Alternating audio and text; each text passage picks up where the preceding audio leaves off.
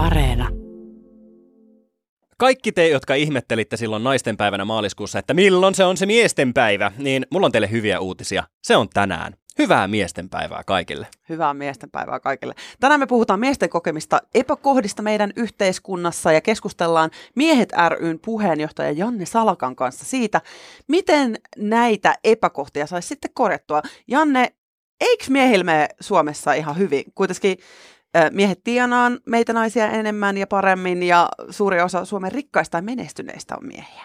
No joo, miehistä löytyy parhaiten pärjäävät, mutta miehistä löytyy myös ne huonoiten pärjäävät. Samalla tässä on se puoli, että sieltä pohjalta on hankala päästä ylös ja, ja siellä huipulla vaan pysytään. Tästä siis puhutaan tänään. Mun nimeni on Toivo Haimi. Ja mä oon Marjukka Mattila. Ja nyt takaisin Pasiaan.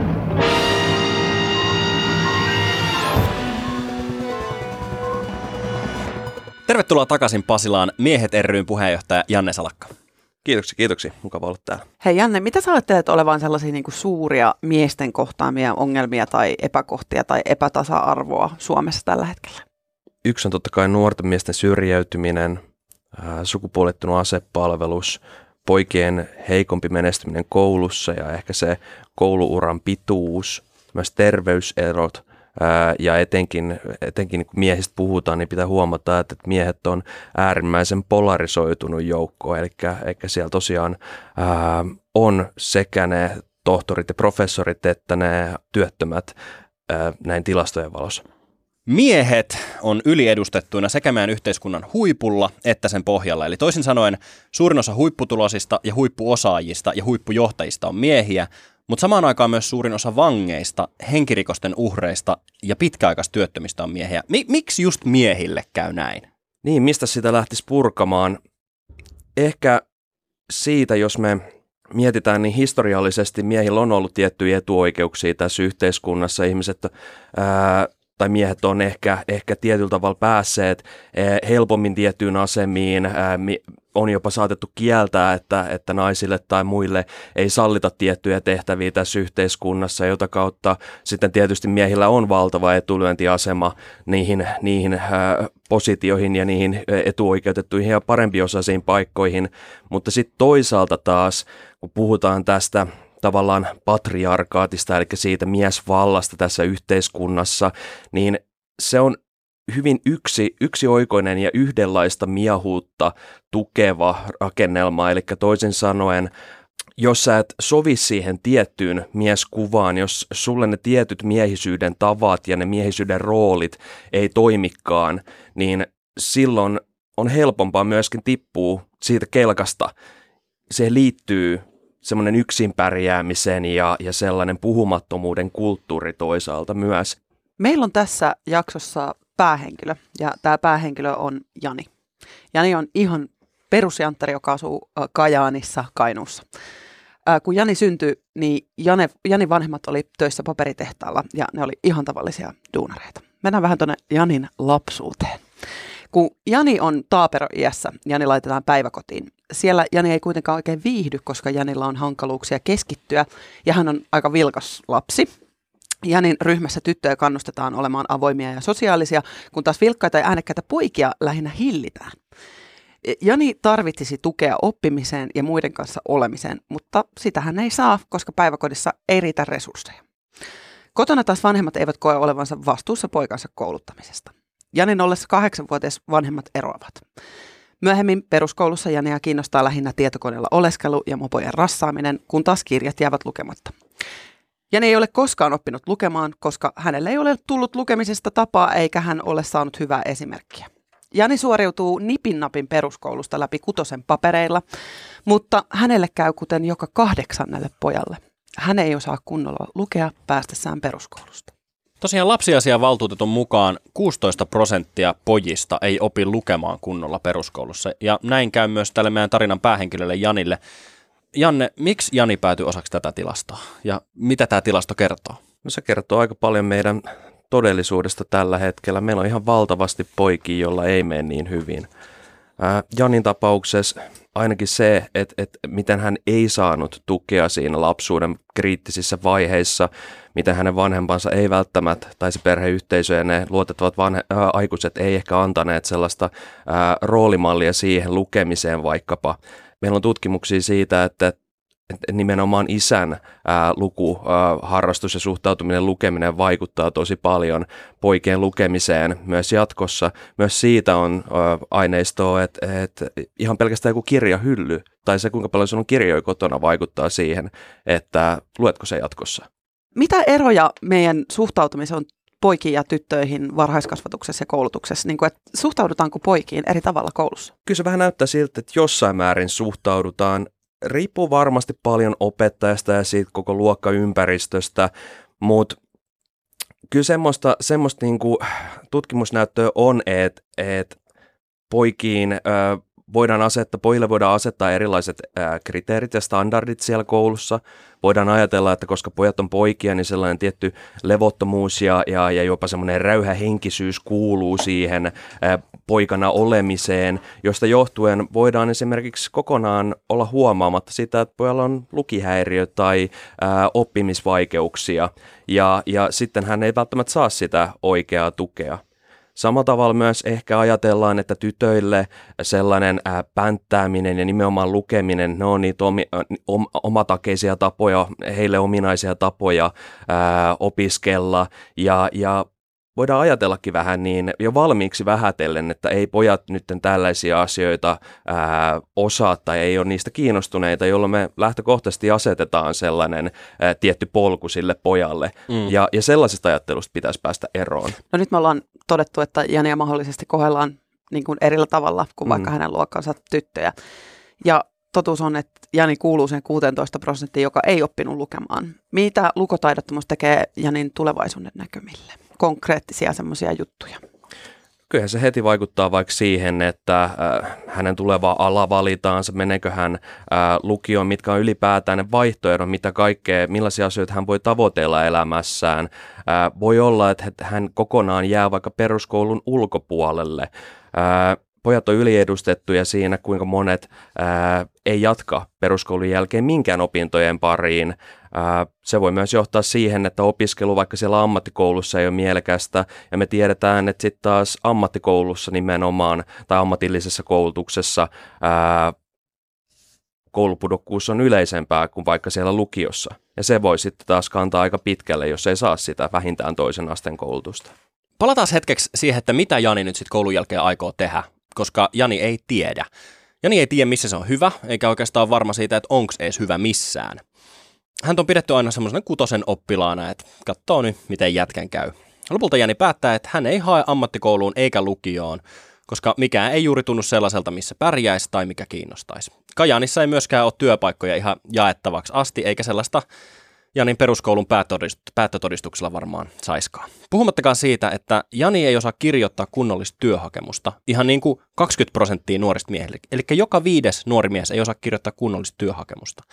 Erinomaisen työhakemuksen osaa kirjoittaa vain viides osa Janin ikäluokan pojista, kun taas tytöistä erinomaiseen suoritukseen kykenee joka toinen. Tota, Jani ei kiinnosta kauheasti opiskelut, koska hänen on suhtauduttu semmoisena huonona kutosen op- opiskelijana ja oppilaana minkälainen tulevaisuus Jani odottaa niin tilastojen valossa? Niin, eihän se kovin lohdulliselta kuulosta. Me tiedetään, että on tosi hankala saada työpaikkaa ilman sitä koulutusta, ja jos on jo muodostunut sellainen identiteetti, että, että mä en osaa ja mä en, mä en pysty oppimaan uusia asioita, niin silloin myöskään ei, ei välttämättä tee myöhemmällä aikuisella iällä hakeutuu vaikka koul- jatkokoulutuksen pariin.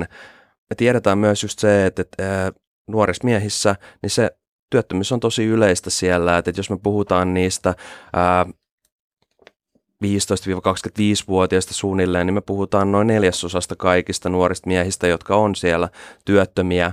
Ää, kaikista miehistä noin 7 prosenttia on työttömiä, se on pikkasen enemmän kuin naisilla. Sitä kautta kyllä siinä varmasti tulee ole kova työjanilla ainakin, että, että pääsee eteenpäin.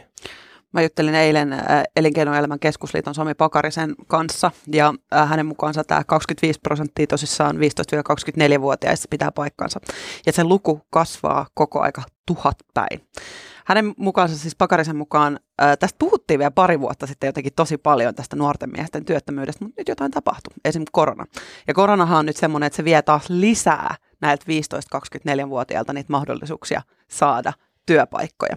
Mm, kyllä. Ää, mitä kauemmin on ulkona työelämästä ton ikäisenä, niin sitä vaikeampaa se työllistyminen on. Miettii, jos siinä 24 rupeaa olemaan ki, niin kuin kintala, sulle koulua eikä ole niin kuin päivääkään työkokemusta, niin onko tällä Janilla mitään mahdollisuuksia päästä töihin 24-vuotiaana, jos ei ole siis mitään työelämää tai työkokemusta? Onko mitään tämmöisiä toimia, mitä tätä varten on, olisi tehty? On totta kai.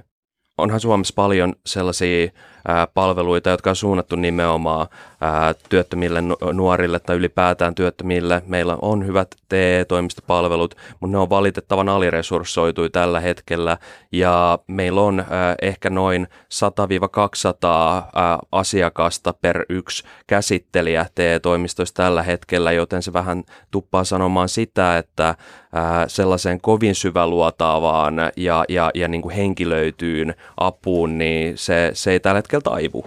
Ja, ja ehdottomasti tällaisiin myöskin meidän pitäisi nyt oivaltaa tämä ongelman äh, suuruus ja suuruusluokka ja sitten myöskin ehkä, ehkä laittaa ne resurssit sille samalle tasolle. Tanskassahan on erittäin paljon parempi suhde työkkäreissä, eli siellä on niin kuin, työkkärin työntekijöitä on paljon enemmän verrattuna siihen niin kuin määrän, että siellä on ää, niin kuin, työ, yhtä työntekijää kohden on joku semmoinen niin 50-100 työtöntä asiakasta, joka taas on about puolet, mitä Suomessa on taas. Että siellä on, Suomessa on paljon enemmän sitten taas asiakkaita. Että miten tämmöinen malli? Kyllä, juuri näin. Ja ehkä sen lisäksi pitäisi myös nähdä ää, ihminen enemmän kokonaisuutena ja, ja, ja suunnata ne palvelut sit sen mukaisesti. Esimerkiksi ää, kysyä, että miten sä voit ää, onko mielenterveyden haasteita ja, ja voidaanko näihin jollain tavalla puuttua ja voidaanko ihminen ohjata ää, vaikka sitten asiantuntijan ää, pariin näissä kysymyksissä. Tämä oli loistavaa, koska mulla oli just seuraavaksi ajattelin kysyä siitä, että miten ylipäätänsä tämmöinen, jos me kuvitellaan taas Jania, että Jani on nyt tullut jo niin pitkälle, että se on, se on peruskoulunsa lopettanut, sille ei ole töitä. Niin miten tämmöinen heikko menestys koulussa ja työttömyys, niin miten se kaikki heijastelee hyvinvointiin? Kyllähän ihminen tuppaa sitomaan omaa identiteettiään aika paljon siihen, että mitä sä teet työksesi ja että miten sä pärjäät elämässäsi. Ja mä luulen, että se on erityisesti miehille sellainen asia. Jep, että ja erityisesti itseään, Suomessa, niin, Niin, niin täällä kyllä. on tosi paljon sidotaan siihen, että ensimmäinen kysymys, hei mitä sä teet työksessä tai että mikä sun ammatti on tai jotain tällaista, ja jos siihen ei ole mitään sanottavaa. M- multa kysytään vaan, mistä sä tuut, Landespede.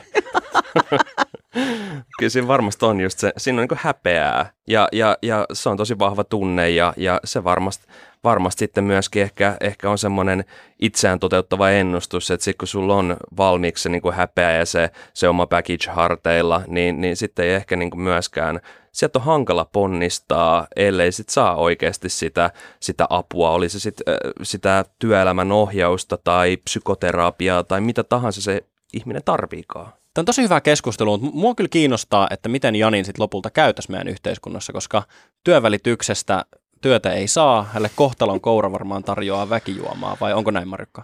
Kyllä, kun ää, Jani täyttää 18, hän päättää muuttaa omilleen Mhm. ja saakin vuokralle sitten semmoisen kerrostaloyksiön sitten sieltä Kajanista. Vuokra on vaan semmoiset 300 euroa kuussa, joten työmarkkinatuki riittää ihan, ihan kivasti sitten siihen. Janilla ei ole parisuhdetta tai kauheasti ystäviä. Töitä ei ole, eikä opiskelemaankaan taho päästä, tai sitten ehkä haluakaan. Siksi Jani tarttuu pulloon yhä useammin ja yhä rajummin. Mie arvasin. No niin just. Miehet juovat kolme neljäsosaa, eli kolme pulloa neljästä viinasta, kaik- kaikesta siis Suomessa juodusta alkoholista. Ja miehet on myös todennäköisempiä alkoholin riskikäyttäjiä. Myös suurin osa alkoholikuolemista sattuu miehille. Työttömyys ja syrjäytyminen yhdistettynä alkoholismiin on, on työllistymiseen ja muutenkin elämän kannalta aika huono kombo. Niin onko Janilla mitään reittiä päästä kiinni töihin, terveyteen ja sitä hyvinvointiin? On totta kai, kunhan, kunhan Jani saa myös ri- riittävästi apua siihen tilanteeseen ja, ja että hänet, häntä ei jätetä yksin siinä tilanteessa. Ää, ne voi olla niitä mielenterveyden palveluita tai se voi olla sitä työelämäohjausta tai se voi olla ää, se, että ää, Jani autetaan takaisin kouluun ja, ja nostamaan sitä omaa koulutustasoa ja osaamistaan ja, ja näin. Perheellä on totta kai iso merkitys ja niin läheisillä ihmisillä on tosi hankala ponnistaa sieltä, sieltä alhosta, jos, jos ei ole niitä, sitä tukiverkkoa siinä ympärillä. Kun just tämä, että, että ei kukaan tule hakea kotoa tuossa mm. tilanteessa, joka on äärimmäisen surullista, että siinä vaiheessa jää yksin, koska sitä on tosi vaikea määrittää toisen hyvinvointia ja terveyttä ulkopuolelta ja niin kuin syrjäytymisen tasoa ulkopuolelta. Mietin tämmöistäkin, että alkoholismi ja syrjäytyminen usein tuo mukana myös niin muita ongelmia ja vaikka nyt pikavippien ottamisesta ja mä, miksi miehet koristaa myös näitä velkaantumistilastojen huippuja ja miten sieltä pääsee pois? Mä luulen, että, että monella miehellä se velkaantumisen tie käy, käy sen kautta, että aletaan pelaa vaikka nettipokeria ja, ja sitten siellä ei menekään ihan niin hyvin kuin toivoisi ja, ja sitten sit tulee se kierre, että yhtäkkiä ollaankin enemmän veloissa kuin, kuin pystyy takaisin maksaa ja sehän onkin sitten aika haasteellinen tilanne, jos se velkaantuminen esimerkiksi nousee esteeksi sille, että ei halua edes hakea töihin, koska kokee, että kaikki se palkka, mitä mä saisin sieltä töistä, todennäköisesti aika pieni palkka, niin se menee sen velan lyhentämiseen, mm-hmm, mm-hmm. vaikka tietysti tämä ei välttämättä ihan pidä paikkansa, kyllä Suomessa on erilaisia velkajärjestelyitä ja, ja, ja muutamassa vuodessa voi jo päästä aika isoista veloista eroon, mutta se niin mielikuva voi olla se, että miksi nyt tekisi mitään, niin kyllä sitäkin pitää miettiä, että, että miten niin kuin me saataisiin meidän järjestelmä ehkä vielä ää, nimenomaan niin kuin velkaantuminen, ylivelkaantuminen, miten me voitaisiin pureutua siihen, joku henkilökohtaisen konkurssin käsite tai se, että, että miten me saataisiin ihminen siihen pisteeseen, että, että se voi aloittaa puhdalta, puhtaalta pöydältä eikä silloin sitä kaikkea taakkaa, mikä on tullut vuosien varrella hidastamaan. Tuo totta, ja Jani on kuitenkin tässä vaiheessa vasta 24. Mm. Tästä muuten myös Areenassa huippu Some Deep Story, eli Sami Kieksin tämmöinen minidokumenttiohjelmasarja, joka kannattaa katsoa, puhuu velkaantumisesta. Janin kanssa samana päivänä, samana vuonna syntyi Helsingissä Stefan, jonka molemmat vanhemmat on korkeakoulutettuja. Stefan puhuu viittä kieltä, hänellä on maisterin tutkinto Hankkenista ja hän on ison pörssiyhtiön palveluksessa keskiportaan johtajana. Hän on matkalla kohti huippua, kun taas Jani on matkalla kohti pohjaa.